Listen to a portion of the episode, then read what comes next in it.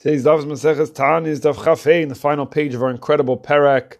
We have yet another story about tzaddikim, about great righteous people, whose prayers were effective in bringing rain when there was a crisis of drought. Rabbi Eliezer, one of the greats of the time of the Mishnah, was the Shaliach Tzibur. He was leading prayers. It was a time of drought. He said all the extra sections, the passages, the 24 special blessings in total, as we learned earlier in our Masechet during a drought, and he was not answered. His prayers were not answered. Rabbi Akiva got up and said a mere few words, Avinu Malkenu Ein Lanu Melechata, our Father, our King, we have no other King except for you. Avinu Malkenu Lama'ancha Rachem. For your for you, Hashem, for you, God, our Father, our King, please have mercy on us. And after that short prayer, the rains began to fall. Hmm, people were murmuring, What's going on? Rabbi Akiva, maybe he's greater than Rabbi Eliezer. We know Rabbi Eliezer was really the great giant of the generation in terms of his scholarship. Who is Rabbi Akiva? Comes a voice that comes out of heaven, a batkol, and says, It's not because Rabbi Akiva is greater that his prayer was answered than Rabbi Eliezer. It's because Rabbi Akiva is ma'avir al midotav. He would forego his pre- preferences. Things didn't need to be exactly so. That was his way of life. But Rabbi Eliezer did not have this approach, did not have this midah, and therefore Rabbi Kiva's prayer was answered. Comes Rabbi Yisrael Salanter in the Sefer Or Yisrael Michtav Kavchet. The a letter is really written by Rabbi Itzla Petterberg, who was a student of Rabbi Yisrael Salanter, and asks what is going on here. Rabbi Akiva has this midah, has this approach.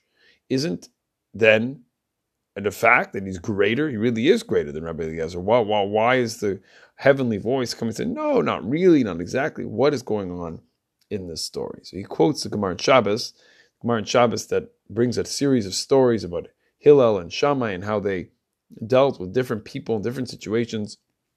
And it comes out that Hillel is deeply humble. He's an anvatan. And Shammai is very strong, very sharp type of person called the kapdan. So what he says over there is, is that doesn't mean that Shammai has a character flaw, but just a different difference of approach as to how a Rav, a Torah scholar, a leader should conduct oneself, that person, to honor the Torah. Hillel, Hillel was ready to forego his preferences, even if it led to a diminishing of the honor of Torah. The midah, the trait of humility, is primary for him. Whereas Shammai held that a Torah scholar cannot be a doormat. He has to be a very strong person. Therefore, Rabbi Eliezer, who was a student of the yeshiva of Shammai, Beis Shammai, Rabbi Kiva was a student of the yeshiva and the path and the approach and worldview of Beis Hillel. Therefore, they reflected the approach of Kavod Torah, how the Torah should be honored of their respective yeshivas, but not that Rabbi Akiva had a higher level of perfection.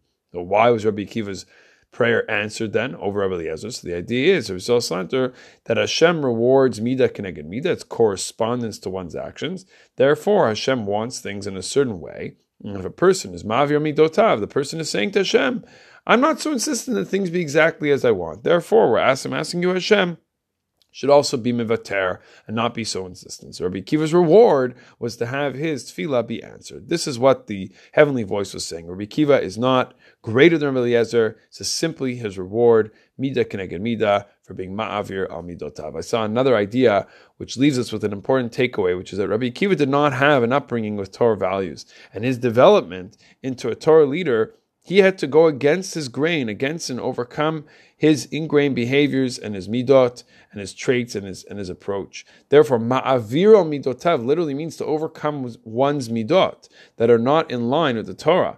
This was a battle and struggle for Rabbi Akiva. Therefore, Hashem rewarded Rabbi Akiva with the rain. Don't we all have midot? Don't we all have traits in our lives that need some attention, need some refinement, need some tweaking? So let's take Rabbi Akiva's lead in working on ourselves.